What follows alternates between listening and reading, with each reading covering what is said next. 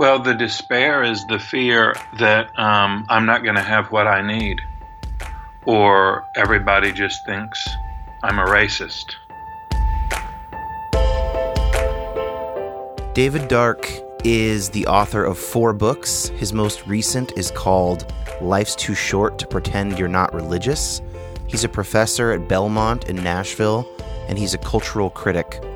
I heard him speaking at the Festival of Faith and Writing in 2016 in Grand Rapids, Michigan, and am now finally following up on my promise back then to get him on what was just an idea for some upcoming podcast at that point.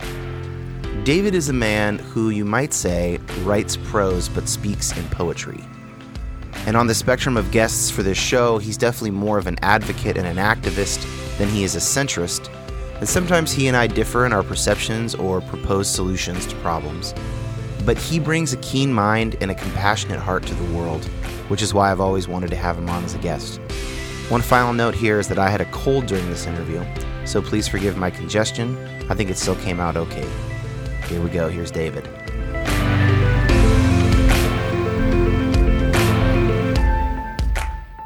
David, you said in a recent interview that the demonizing of the political other sadly seems to be working pretty well these days.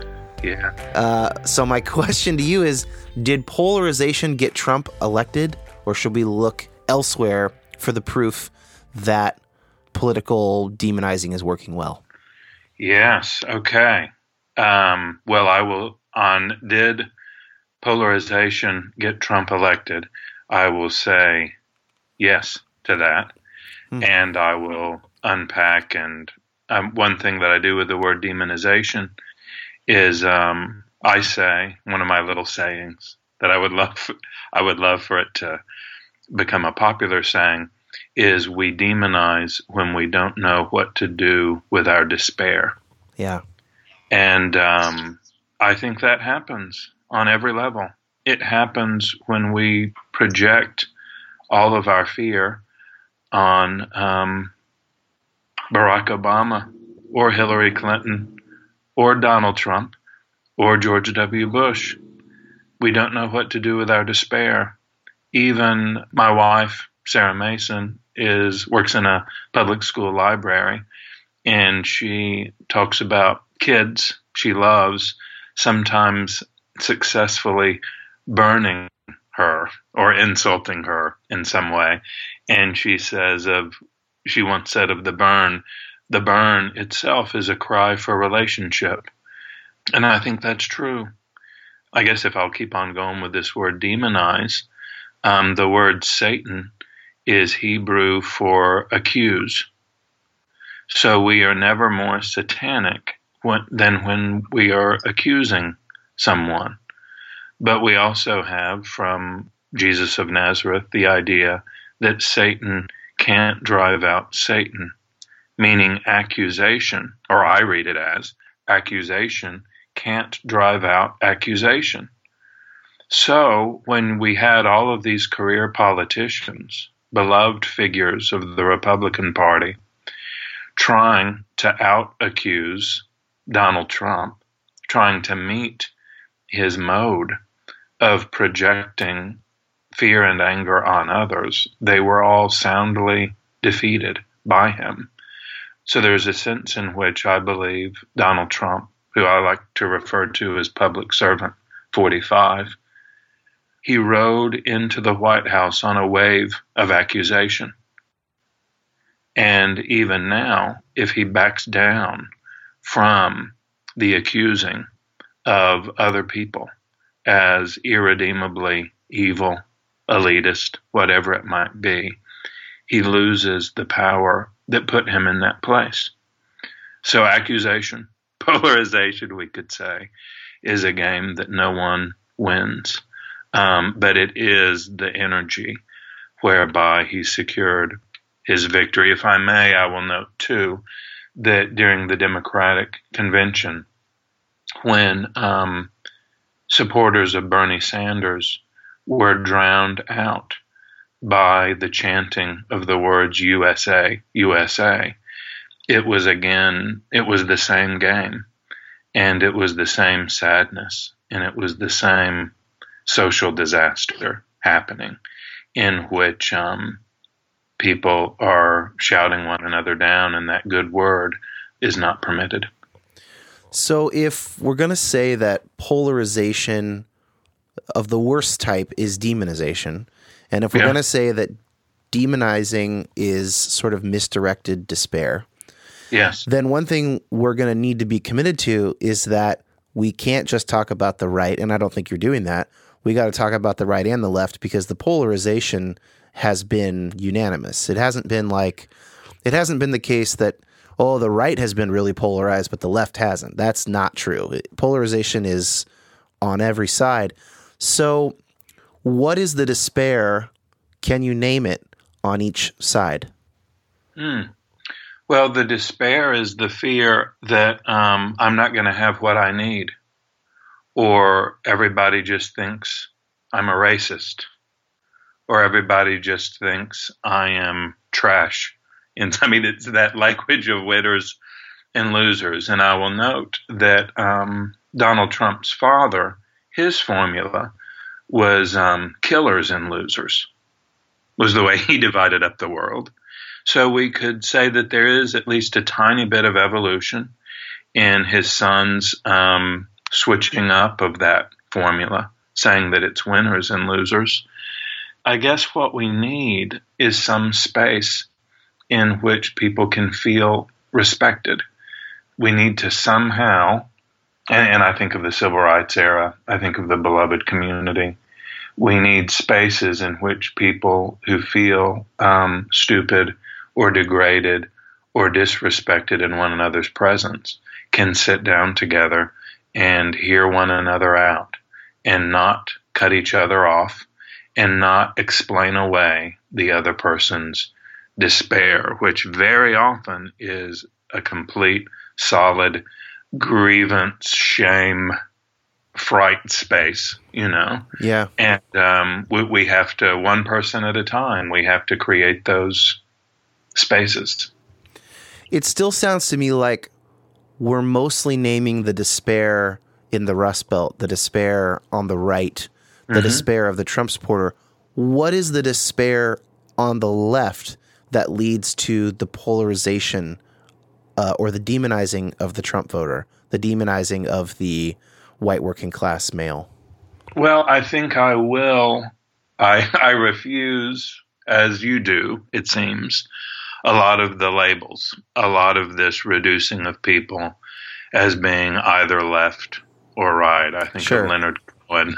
Leonard Cohen said, I'm going to get the lyric wrong, but Leonard Cohen said something like, I am neither left nor right. I'm just hanging around tonight, getting lost in that hopeless little screen.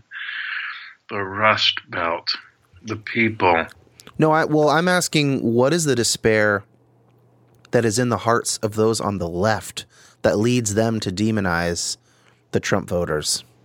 Well, I mean, if you are a um, a child, I, I don't want to think of this as a left or right issue, but it immediate, immediately is. If you're a child watching your father get deported, or I think of a Muslim, one of my um, son's friends um, after the election, a kid named Muhammad said, You're going to need to call me Mo from now on because it isn't safe.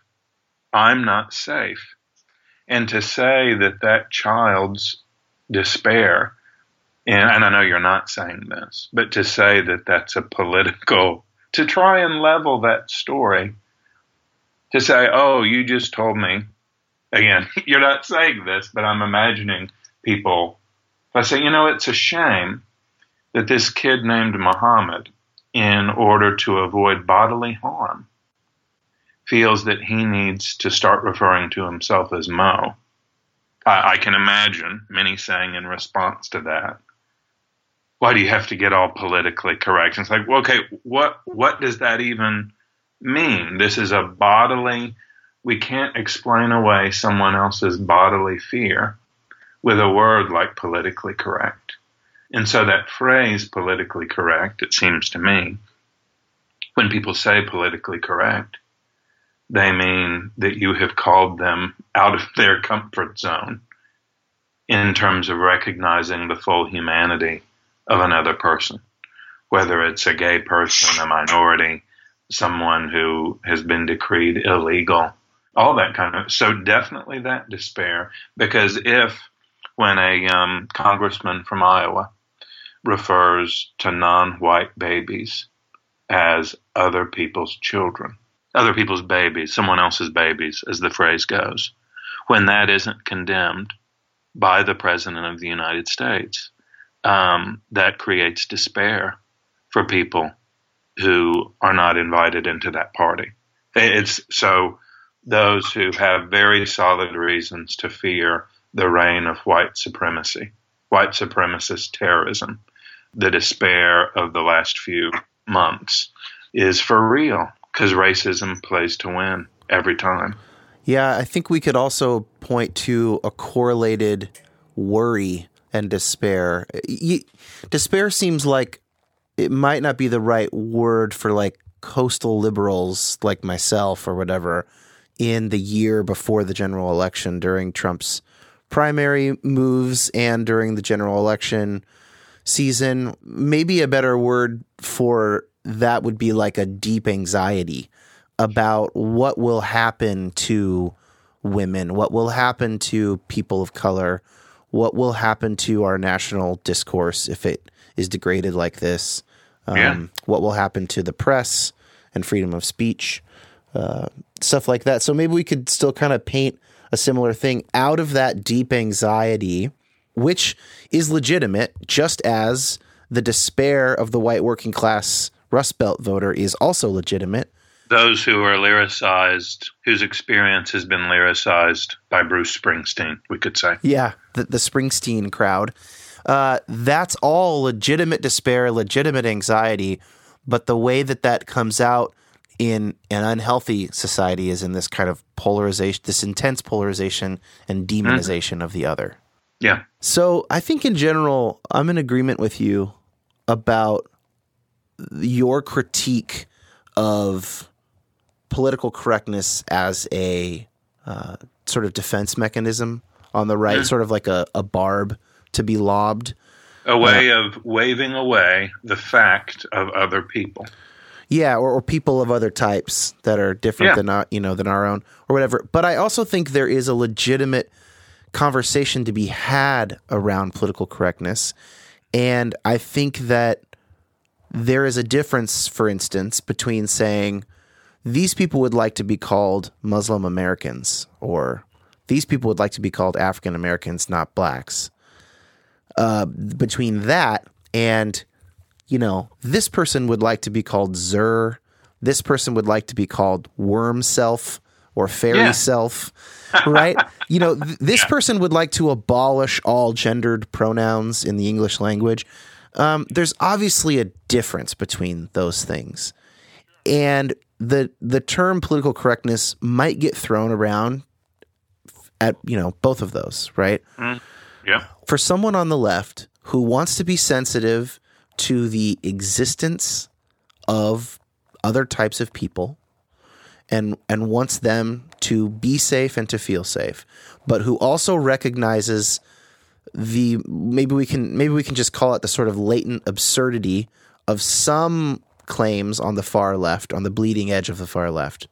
How does someone in that position think about this stuff? How do they communicate it to their conservative friends? Yeah, I, I do think that the rules of neighborliness remain um, available, available as ever. Um, Fred Rogers, Mr. Rogers' Neighborhood, remains a kind of guiding mystic practitioner for me on this.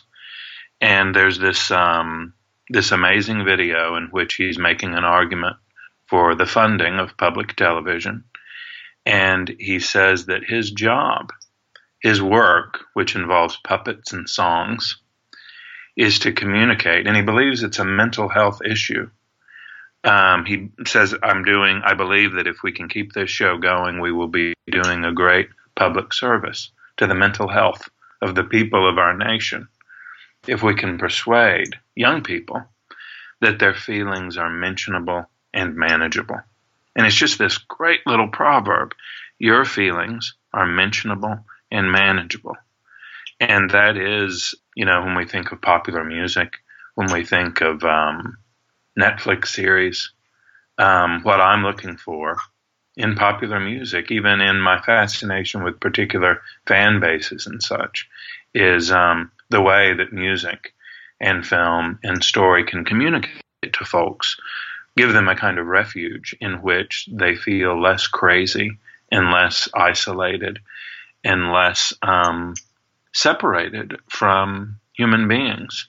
So I guess one way I want to do it, and this again, this started with this idea of political correctness, is whose experience am I trying to explain away um, when I level a word like that at someone else's testimony, someone else's um, description of their own lives? Uh, what what was the thing? Worm self was that the possible?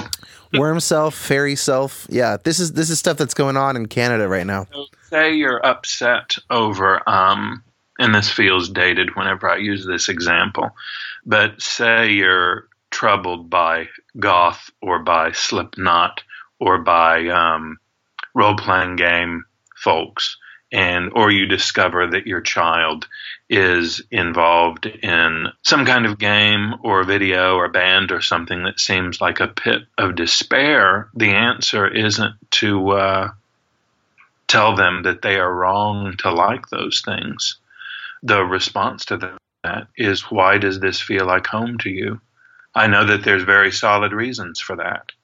And in the same way, we can ask folks, why does, um, oh goodness, we can go straight to Dylann Roof if we like, who in the um, shooting in um, South Carolina, he Googled Black Lives Matter and he Googled White Lives Matter, perhaps, and eventually he got this sense from his absorption of fake news that he needed to go out there, go into a church and start shooting people.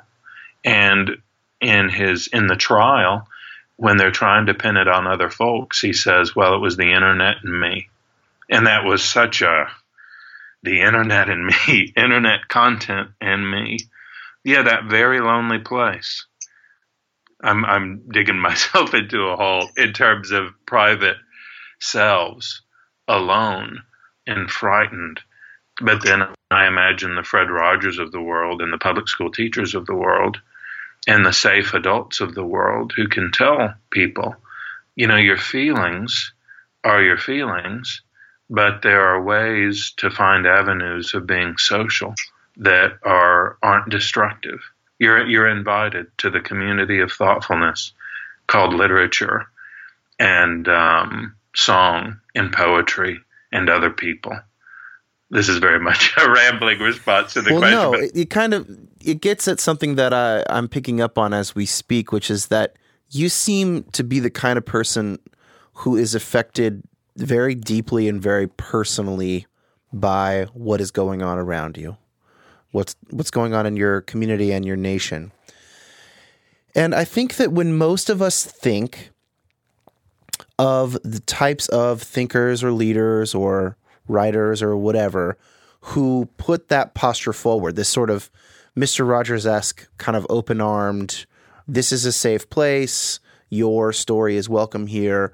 I tend to think of that as almost exclusively a posture of someone on the left toward whomever he or she considers to be a marginalized person or a marginalized group of people. Mm-hmm. Yeah. And when I I follow you on Twitter, and a lot of times I that's kind of what you're doing is you're sort of like making it known to people who did not feel on January 20th that their country became more hospitable toward them, but less. That they have a seat at the table, their concerns are real, you're listening. My question and kind of my challenge is how might that really had that same skill been put to use amongst the white working class voters, the uh, blue collar voters without a college degree of all races, in America that both parties have basically left behind for the last 30 years. Might we be in a different situation? And then, if that's true, if there is this pain, I don't mean to say that like black people are getting all the compassion or, or anything. Of course, there's nothing, there's sort of no limit on compassion and hearing people out. But it does feel like, you know, even globally, you know, what's going on in France and in Denmark and with Brexit and in Poland, there is a group of people who built basically Western civilization, built the Western capitalist system, who have been systematically left behind by globalization. Which is not to say that globalization is bad on the whole. In fact, I'm a proponent of globalization. But how can we do we miss some mark when we only level that compassion and that open stance toward the like visually marginalized or the categorically marginalized? That's a long question, but you know what I'm saying? Yeah. Well, uh, I think of my my inner James Baldwin, if I could claim one, wants to say that American civilization was built by slaves the South, especially, I am on. I'm. I speak to you from Belmont University, which came from. I got to be careful, but it is on a kind of plantation. We call it, yeah, a sort of plantation. And throughout the South, I mean, today in, you're in, in Franklin, Tennessee, right? I'm no, I'm in Nashville. Oh, in Nashville, okay there's plantations, there's plantation museums everywhere. Um, we call them plantations, but that is a um, something of a wicked euphemism because we could call them slave labor camps, right? Just as easily. But of course, to even take away from the white Southern family the romanticizing of plantations, Cracker Barrel, we can call it the Cracker Barrel mentality, is to make somebody feel shut down is to make them feel like all that they have in terms of a past is a racist past, a redneck past, a past of terror that they have to repent of in some way before they can move forward. Um, Claudia Rankine, the poet, black poet, who gave us the book Citizen, said in an interview with the Paris Review recently you can't change anybody's mind by shutting them down. And I think that's really, really true. So when we start talking James Baldwin, when I start sharing James Baldwin with my predominantly white students, I have to figure out a way, and I think we have it in the civil rights movement, of helping folks with a kind of guilty conscience past that they're trying to somehow contain or control, that they too are invited to this table. I, I'm a risky move now. Congressman John Lewis made headlines for a while by saying that he did not believe that Donald Trump is a legitimate president. But before he said that, when he was asked, What do you think about Donald Trump? he said, I believe in forgiveness which is a beautiful, beautiful way to start that response. Yeah, it's too bad he kept going. well, but from there, he also said, he said, I believe in forgiveness, and I can't pretend to sit well with something that I'm not comfortable with. And of course, this is a man who in the 60s risked death on the bridge in Selma and was beaten almost to death more than once for his insistence that people like him are entitled to vote. So when he says, I believe in forgiveness, this is a guy who has received apologies from the highway patrolmen, the police officers throughout the southern states, who have said, I am sorry that I beat you, that I ordered that you be attacked by a dog, that I shot you with a high powered hose. So, of course, at any time, the President of the United States can apologize for um, his boasts of sexual harassment. He can apologize for what he has said about Mexicans. He can apologize for calling for the execution of innocent black men in the Central Park thing. He can do it. I pray that he will do it. I don't think that he can know wholeness until he repents of these things. So there's John Lewis and others offering a place at the table, but you can't sit down at that table while refusing to acknowledge your own lived wickedness. Maybe I could go your own responsibility for your own speech. Yeah. And so when somebody gets shot, killed, gunned down like an animal, under with the go back to your country, when people are being killed in the United States over this culture of xenophobia, anti immigrant, anti people of color, and the president will not mourn those deaths, but will do just a general um, we oppose all violence against Americans.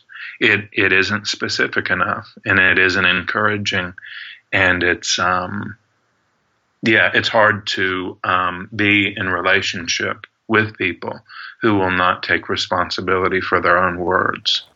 Yeah, I wonder if we could delineate a bit between what politicians either have to do or tend to do, which is sort of placate their base and give some sort of olive branch. Between that and between the speech style of a man who maybe has never asked for forgiveness in his life. And we know men like that. We have friends with fathers like that, or we have fathers like that who never admit that they're wrong. I think that, uh, yeah, that's a hard one, man. I mean, I'm. Well, where it was Rush Limbaugh who taught me that I own the White House and that I own the houses of Congress and the Supreme Court. I mean, so to throw it back, Rush Limbaugh, when I was a teenager, I listened to him. Bush Sr. was president at that point in time. And he gave me a very deep sense of the idea that as a taxpayer, I own public execution. I own the drones. I am responsible for what is done with my tax dollars. So when a fella, when a celebrity apprentice is seeking the highest office in the land, and he is saying whatever he has to say to keep his base with him, things change when he becomes the commander in chief of the armed forces. Right. When he becomes the president of the United States. So now I'm paying for Kellyanne Conway. I'm paying for what Sean Spicer is saying. And I am paying for the trips to Florida and the salary and everything. We don't exist in a monarchy. He is my employee. And when my employee will not take responsibility for his own rhetoric, that's my problem. It's different when he's on when he's just a celebrity, but it's a um, yeah, I can lose sleep over it. Uh, but but of course, Bill Clinton was my employee. Um, Barack Obama was my same deal. It is as if the crazy clown tyrant of Fury Road is standing at the control panel of the alleged free world, and it, it's it's an upsetting thing. So you're going to have a hard time probably reaching anybody who voted for him with language like that. sure, Poetic yeah. and entertaining and possibly accurate as it is. Well, give me my Rush Limbaugh back for a moment. Yeah, okay. And let me just note that if I voted for him, I didn't, but he is still my employee. So if I could invite those who did to note that they own, like I'm trying to own, the behavior of, of their man I believe it's the case. Here's a little proverb, and I, I, hope I can hold on to everybody on this one. But I believe it's the case that adults are responsible for the lies they allow to be spoken in their presence unchallenged. I'll say it again. Adults are responsible for the lies they allow to be spoken in their presence unchallenged. So when I call my senators and my representatives I'm saying I hold you responsible. And I've done this with, and I guess I'll throw in too, I have voted Republican and Democrat and independent and green. I guess I'll take whatever compliment will be leveled at me, but I, I really don't. I don't believe um, that I'm anything other than a conservative because I am interested in conserving the possibilities of human thriving for as many people nearby and far as I can. So I won't give up that word, conservative, to anyone. I think I'm liberal too, insofar as I'm committed to the cause of freedom, free thinking. I'm a professor in liberal arts, liberating artfulness. So I, I, it isn't just I'm being tricky when I resist those labels. I really don't think that they apply to me. And I try really, really hard to not apply them to other people. But for those who thought we're going to get Wall Street out, we're going to get Goldman Sachs back, people who even thought we're going to um, make abortion illegal, when 48 hours later, soon to be President Trump says, I'm thinking right after the election, well, you may have to go to another state to get an abortion. It's like, okay, here we here we go. You banked it all on your theoretical love for other people's unborn babies. So tell me what what's the plan now? When he has let you know that that supposedly that was that was your thing and now we see that it's a different deal. What are you going to do? What is he going to conserve for you? And when he doesn't conserve anything, when it's really just free market nihilism all the way, what are you going to do?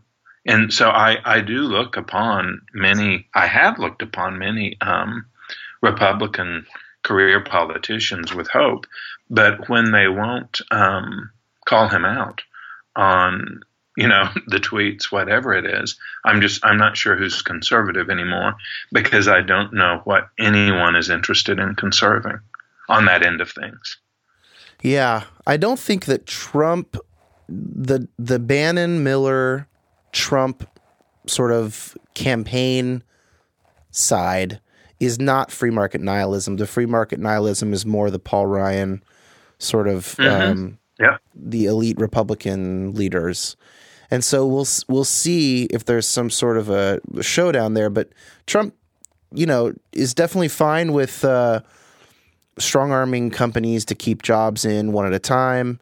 You know, you could argue he's doing that more for political theater than he is to actually keep jobs. But his brand of politics has been so successful that he, you know, some people say he's remaking the GOP in his own image. I recently listened to Mark Shields and David Brooks talk about the recent CPAC convention, which is the sort of the conservative wing of the Republican Party.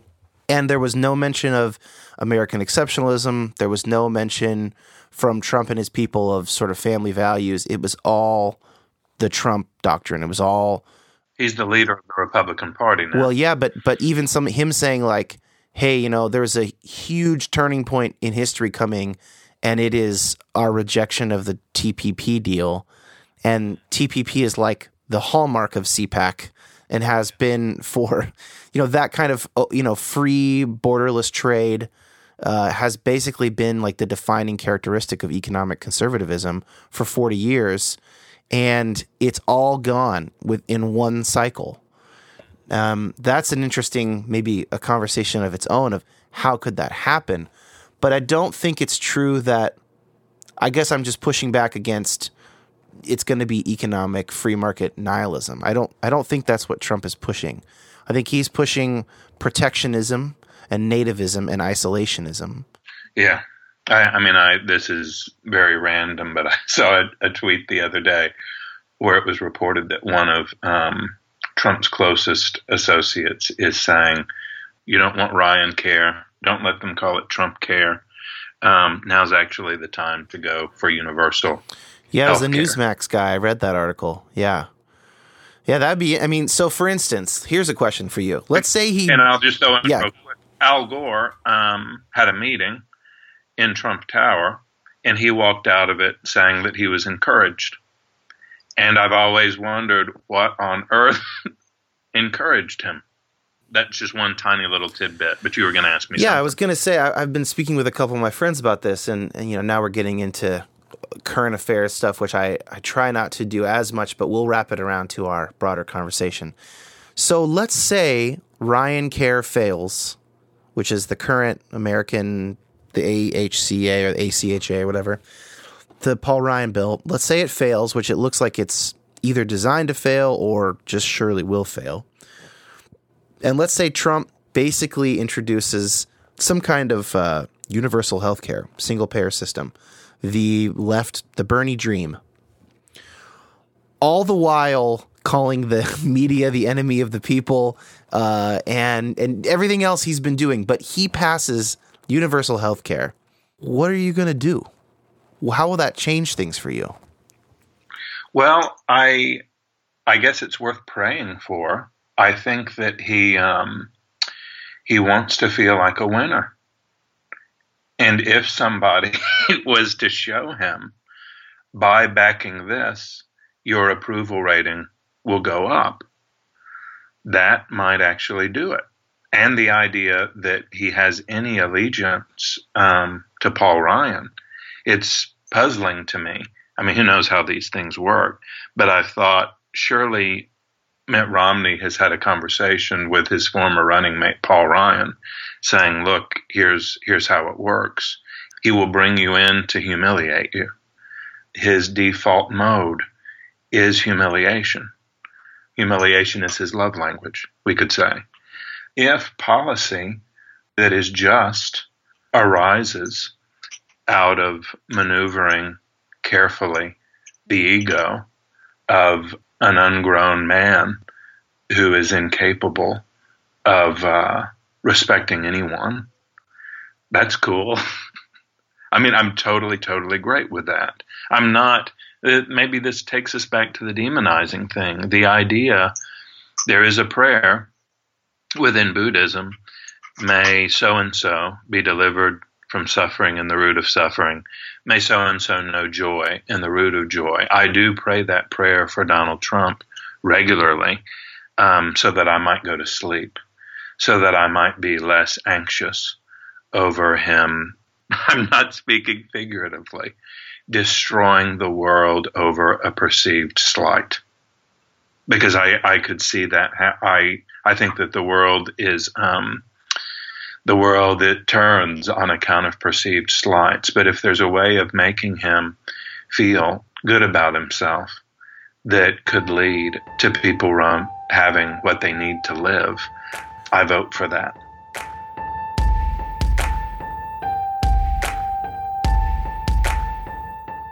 You guys, I'm so grateful for everybody who has signed up for the Patreon campaign supporting this show financially. Those donations start at three bucks a month, and you get a bunch of stuff. So there's bonus content that I've been giving to the patrons. Uh, there will be uncut, full length interviews that include content that's not on this show. For instance, I just interviewed David Bazan two days ago, and there's a lot of leftover material there that is not going to be on the fully edited show. That will just be for the patrons. I'm always trying to think of interesting bonus content to send out to the patrons, like conversations I've had with friends about relevant topics that might be shorter or not totally episode content, or interviews I've done with other podcasts or small groups. I was on a conservative radio show in Washington recently. That's going to go out to patrons next month in April.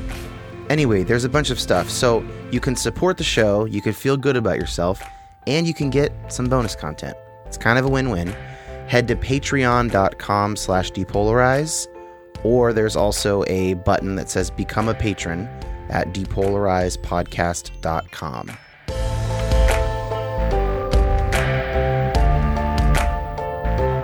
Let's go dark for a second here. Okay. In your darkest moments, um, but let's say within reason. Yeah. What are you most concerned about with a Trump presidency? Um, hmm. Well, that, that he would, he do, he has declared war on the intelligence community. He has declared war on the media, which is the, to me, one of the most harmful abstractions of our time because media is just plural for mediums and he is the media and we are the media. He is a media projection creature in so many ways. Um, but um, war, um, all the ways that he will take his own conflict, that all of the ways that he has already taken his own unresolved conflict and creating pain and suffering on a global scale for other people, be it um, North Korea, Iran, China, any of it. The phrase, the word jihad means struggle, and the saying within Islam is the true jihad is the inner jihad. And he is, like all of us, is involved in a jihad. But I think that he projects his fear and his anxiety more wildly and irresponsibly than any other public figure I can think of. This was the case before the election. It's the case now. So my deep fear is the deaths of millions of people as a result of his own insecurity. Do you worry about what he might do in the aftermath of some cataclysmic event like a large terrorist attack or something like that? Sure. Well, okay, to get it away from him a little bit, the 9 11 attack, I have fantasies about how it could have been an international police action. It could have gone very differently, our response to 9 11. Mm. We had an opportunity as a country to accept the um, sense of neighborliness and kinship that was being offered us by you know, countries, nations around the world. Very early on, the you are either with us or against us was spoken by the President of the United States. And very early on, our stated policy was to rid the world of evil, which was just an insane, um, it's almost like a folk tale of one country deciding that it's possible to uh, to do that I'll note that there was a moment during the um, 2004 election in which um, Matt Lauer asked President Bush, Is it really possible to win a war on terror? To which President Bush said, Well, you know, when you put it that way, it's not. There is no winning a war on terror. I mean, that's like winning a war on gravity or something. It was a great moment. But of course, there was an election going on, and um, then Senator Kerry seized on the moment and said, um, The president recently said that we can't win the war on terror. Let me tell you something. We're going to win the war on terror when I'm president. And of course, after that, President Bush had to kick back and said, Let me be clear on something. We will win the war on terror. So when that happened, I thought, weirdly, these are the two least free men in the United States. The nature of the job that one is trying to keep and the job that another one is trying to get means that they have to speak as fools to themselves and others. Perhaps privately you could get them to admit again, but the rhetoric, the language, yeah, I mean, we say all kinds of things as if we are free of what our words evoke, but we're not. And so the situation we're in now isn't quite that different, but we're committed to a culture that pretends that it is the bastion of the possibility of human freedom in our world, and that's a uh, that's a tricky place to be. Well, it sure sounds like Trump and Bannon are rejecting that principle okay. whole cloth. Okay. Okay. I mean, for instance, there's no more America is the shining city on the hill. America is securing global peace. They they they say none there's of that. End this American carnage. Yeah, America first. I mean, we take care of our own American ideals insofar as they exist. They stop at the border and they are only for us. They're not for everybody else. And we will restrict the number of people who are able to come in and take advantage of those American values and benefits. So, in a way, you might have gotten your wish. I mean, we have those of us who always felt weird about that stuff have gotten our wish in that regard. Trump and Bannon and that crew are not foreign policy hawks. Uh, they would prefer to stay out of it. Yes, yes. Well, the idea so that that is gained, but the um, yeah, the white supremacist end of it, um, the idea that Dylann Roof was uh, radicalized on a steady diet of Breitbart, you know, there's there's that end of it that is um, not as uh, reassuring as the idea that America, that people in leadership might be less inclined to think that America is the world's messiah or police or something like sure. that. Sure. Yeah. I guess I'm just trying to I'm trying to massage a bit and yeah. and uh, show that okay, on the one hand you maybe have you're with us or against us, we're going to rid the world of evil, this sort of superhero language. On the far other end, you've got Trump and Bannon saying, you know, we're going to be isolationist. These are not our problems. Uh, NATO is is not that important. Sometimes he says NATO's great. Sometimes he says demolish it. Sometimes he says one China policy. Sometimes he says I'll I'll talk to Taiwan. Sometimes he says two state solution in Israel. Sometimes he says I don't care one state, whatever works. Sounds like he's just kind of riffing. And wouldn't it be weird if he ended up being the person who who kind of yeah peace process. But there's Trump. yeah.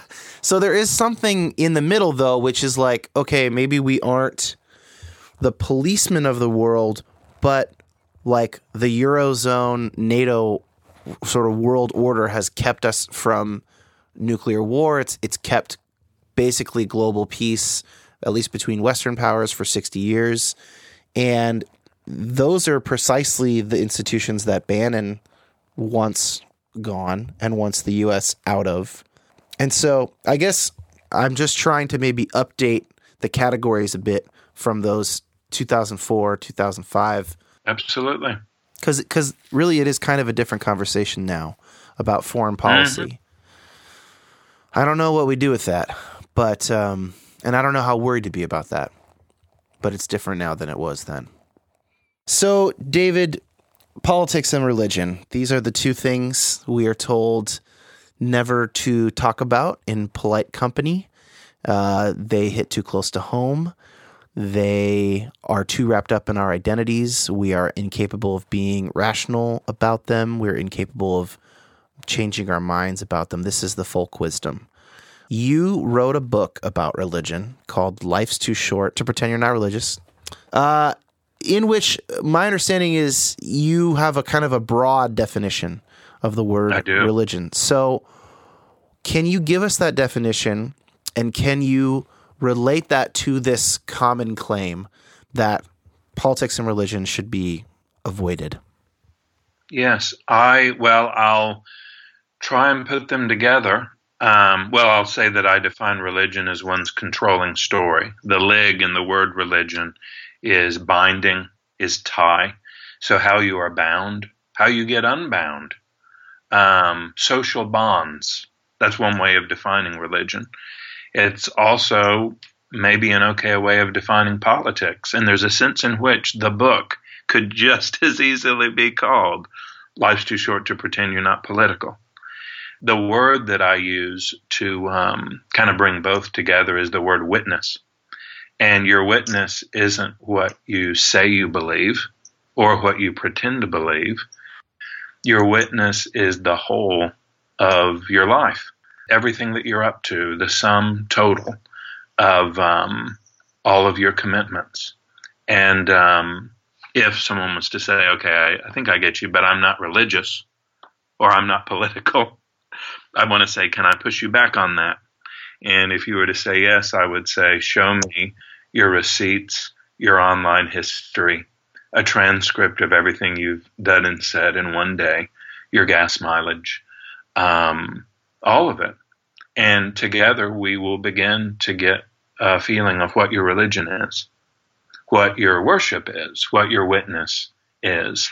Um, one move that I do on this that is contrary to the way the word religion functions in um, news cycles is I note that there is true religion and there's false religion. There is bad religion and good religion. Usually, when people say religion in our day, they just mean the brainwash, the bad stuff. But I say that if we were to discover that a terrorist suspect had been seen in a mosque, and then we say, aha, religion was involved, that that's like saying culture was involved or language played a role. Um, and we're very selective on this because we want to um, call a suicide bombing religiously motivated, but we want to say a drone strike is just the demands of reason. Interesting.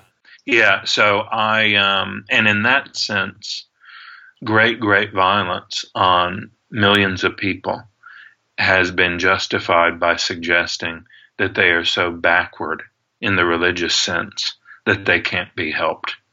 They are beyond being converted to uh, a more reasonable way of viewing the world. Are you familiar with like Sam Harris and Bill Maher's sort of ongoing critique of, of Islam as it is different from Christianity or, or whatever? Do you could you uh, summarize sort of your take or your understanding of what their take yeah. is in your response to that? I sure can. I think that their way of working the word religion is toxic and tragic and um, horror, just nightmarishly reductionistic in the same. And so, what they have to do. What do they, what do they mean I, when they say, say religion? They mean um, the crazy ideas that get hold of people and make them violent, hateful, bigoted, prejudiced. Um, I would, I would maybe, I even think you could be a little more fair to them and say they assume a literal reading of a religion's text. That's very, very helpful. And that that is, it's either that or nothing. I mean, the, the Quran says, the Bible says, you know. Oh yeah, thank you. That was exactly what I was about to say. And by doing that, the Quran says, the Bible says, Harris and Maher are doing the exact same thing. They are becoming what they behold because they're insisting that anyone who reads the Bible or the Quran only reads it literally. So if you bring up Martin Luther King as an exemplary figure, they're going to want to call him a liberal or a secular or a socialist. They're not willing to let religion be both. So for their project, for their book sales, for their ratings, they have to be as simplistic as possible with the word religion. And um, and it's really too bad. Um, and of course, maybe Bill Maher especially ends up stoking the very violence that he claims to decry um, when it comes to Muslim people. Yeah, and I, I feel like there's a difference between the two of them. I think Maher is more. Um, he's a bit more of a salesman. He's more got his brand.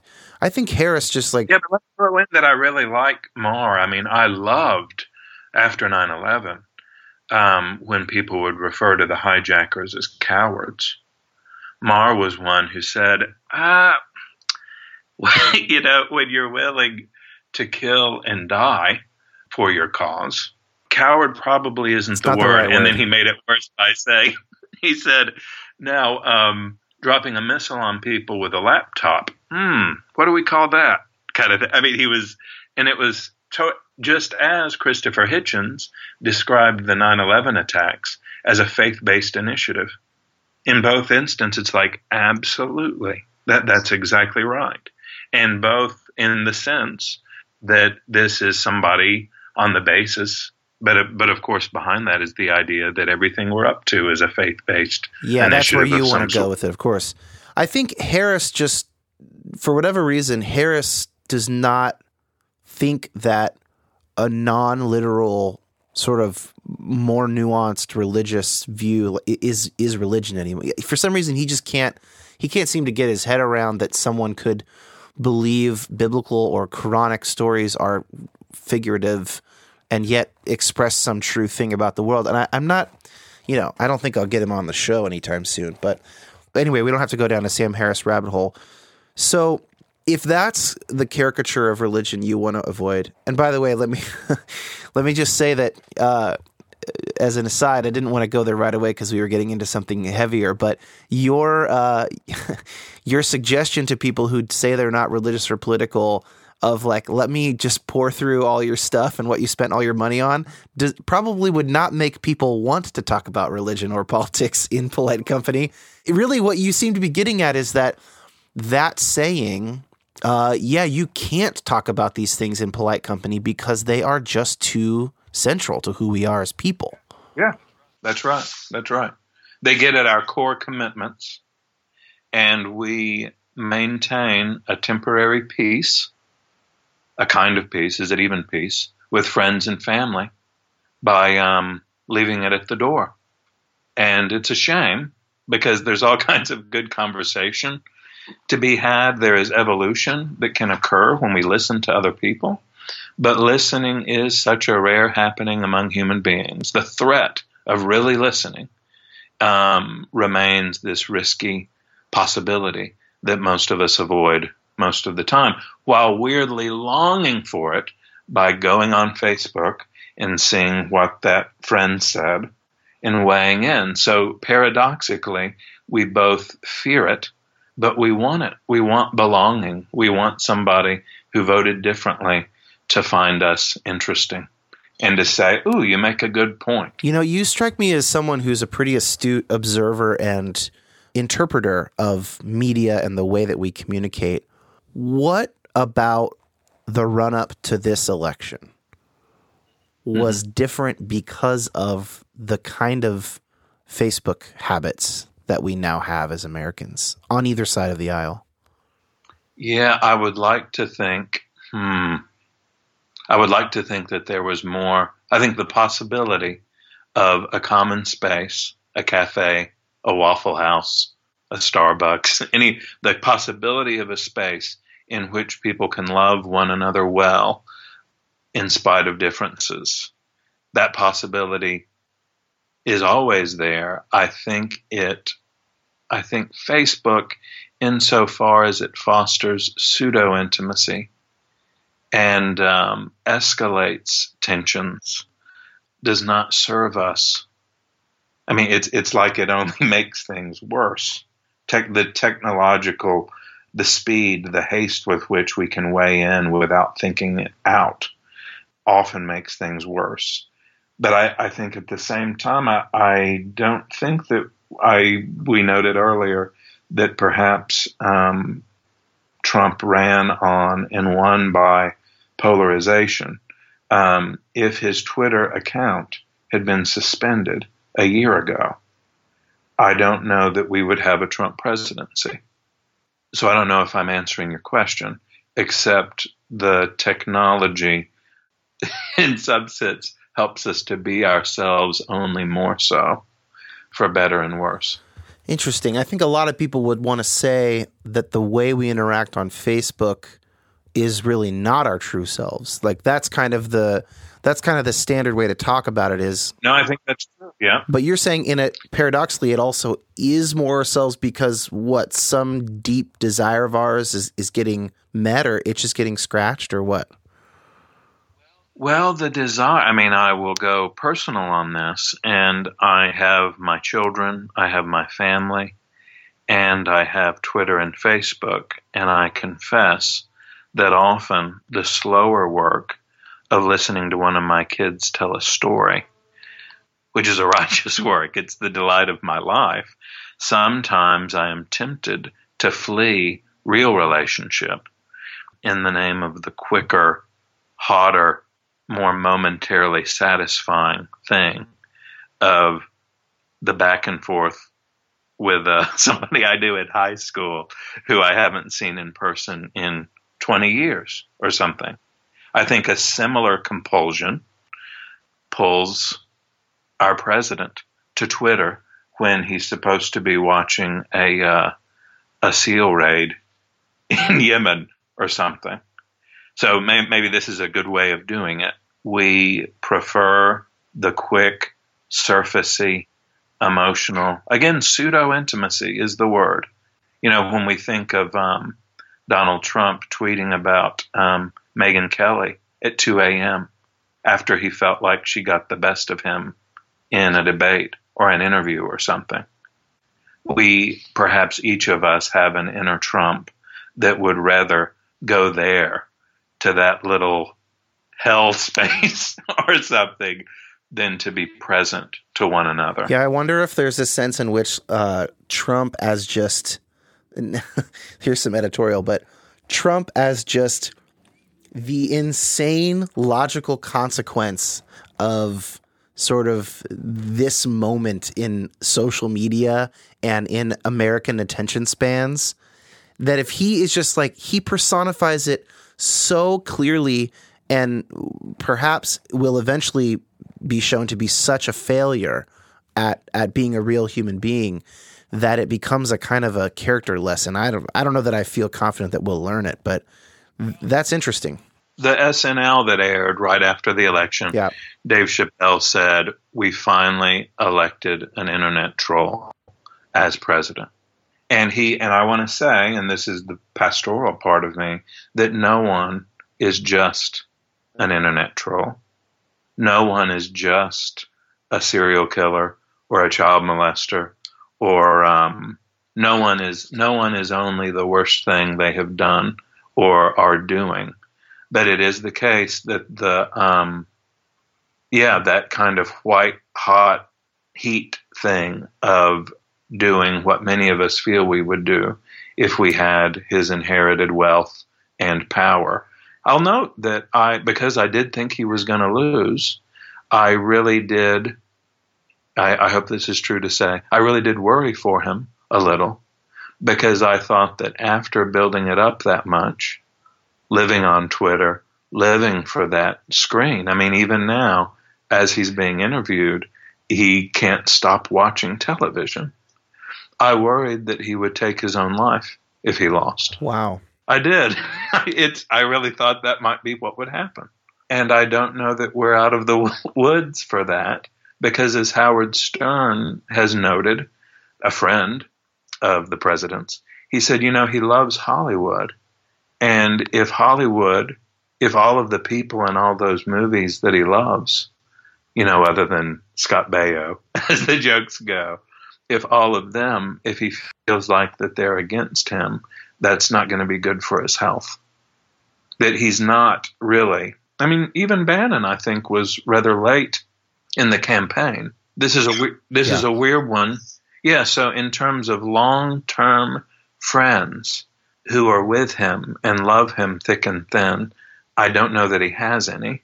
Yeah, I, I don't know. But the the celebrity principality the thing that he does ends up being a song and dance that gets narrower and narrower even after he has gotten the ring of great power. Man, it's hard for me to be depolarizing uh, when I talk about Trump himself. I have no problem, as hopefully is clear to our listeners by now, I have no problem being depolarizing about conservative and liberal general outlooks on life. Um, with with Trump, I I try not to say a whole lot because I I am just flummoxed. I'm also entertained. I'm also bewildered. I, I'm just like, it is literally the greatest show on earth and maybe ever. Yeah. But will will thousands or millions of people die as a result of our being entertained?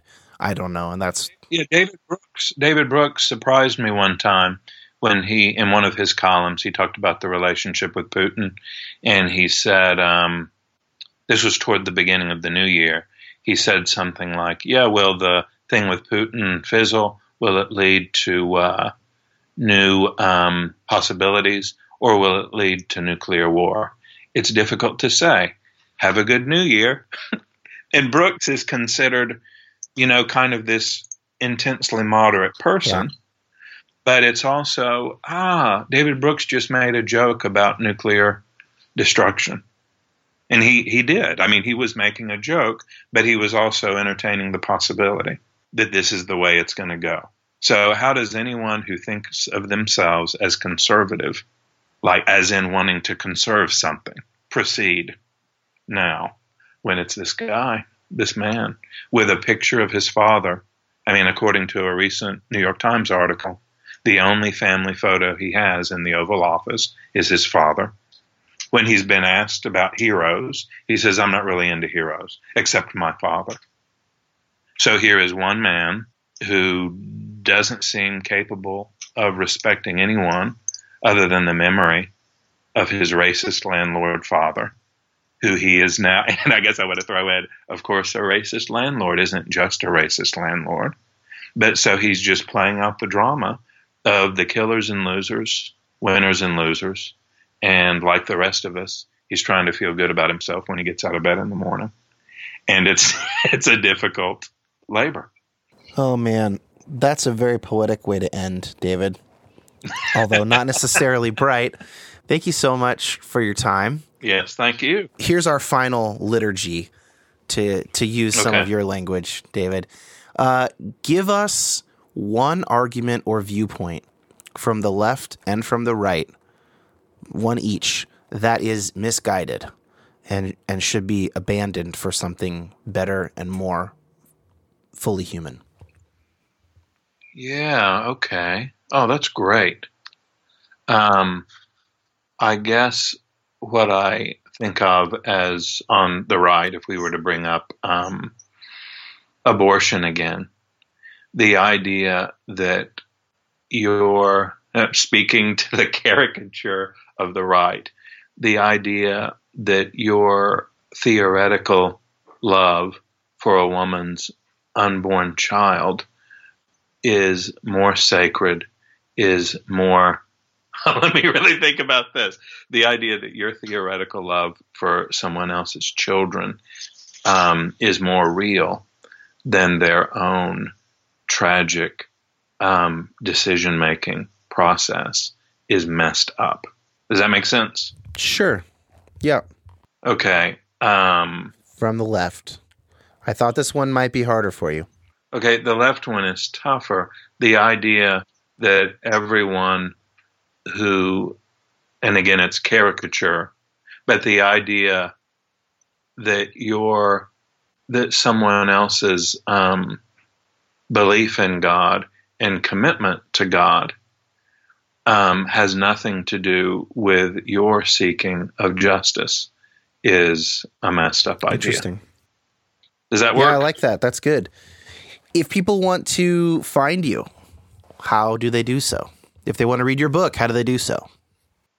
Oh my gosh. Okay. Well, there I have a website. It's daviddark.org and I am almost I'll get this one up there, but I have all of the podcasts that I've been a part of. Slowly but surely are available there. And then all of my books. I've written four and my I'll mention the one that came before the latest, um, the sacredness of questioning everything.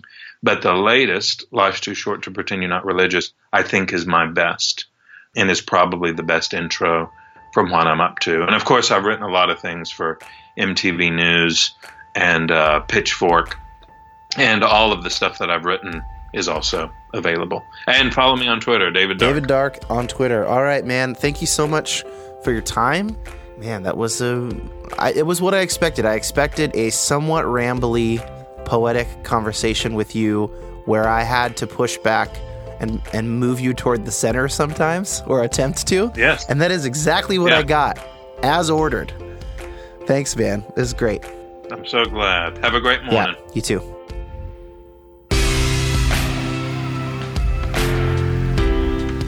Most of you do not know this, but there is one other way you can support this show. My day job is as a commercial composer. The track you've been hearing in the episode today is called Levitate. It's from a project called Big Waves, which is a collaboration between myself and composer sound designer Wes Slover. And it is available for license for your podcast or if you work in creative industries for advertisements, corporate videos, independent films, etc. You can license it and any other track of mine at dankoch.net, K O C H, or this one you can also license on marmosetmusic.com by searching for the band Big Waves. We'll see you next week with Aurelian Craiutu, who wrote an article for the Daily Beast called In Defense of Moderation and a book called Faces of Moderation. Man, that is an awesome conversation right up our alley. Everything else that usually applies, applies. Follow me on Twitter, Dan Koch, K O C H. Join the conversation on Facebook in the Depolarized Podcast discussion group. Check out previous shows and show notes at depolarizedpodcast.com.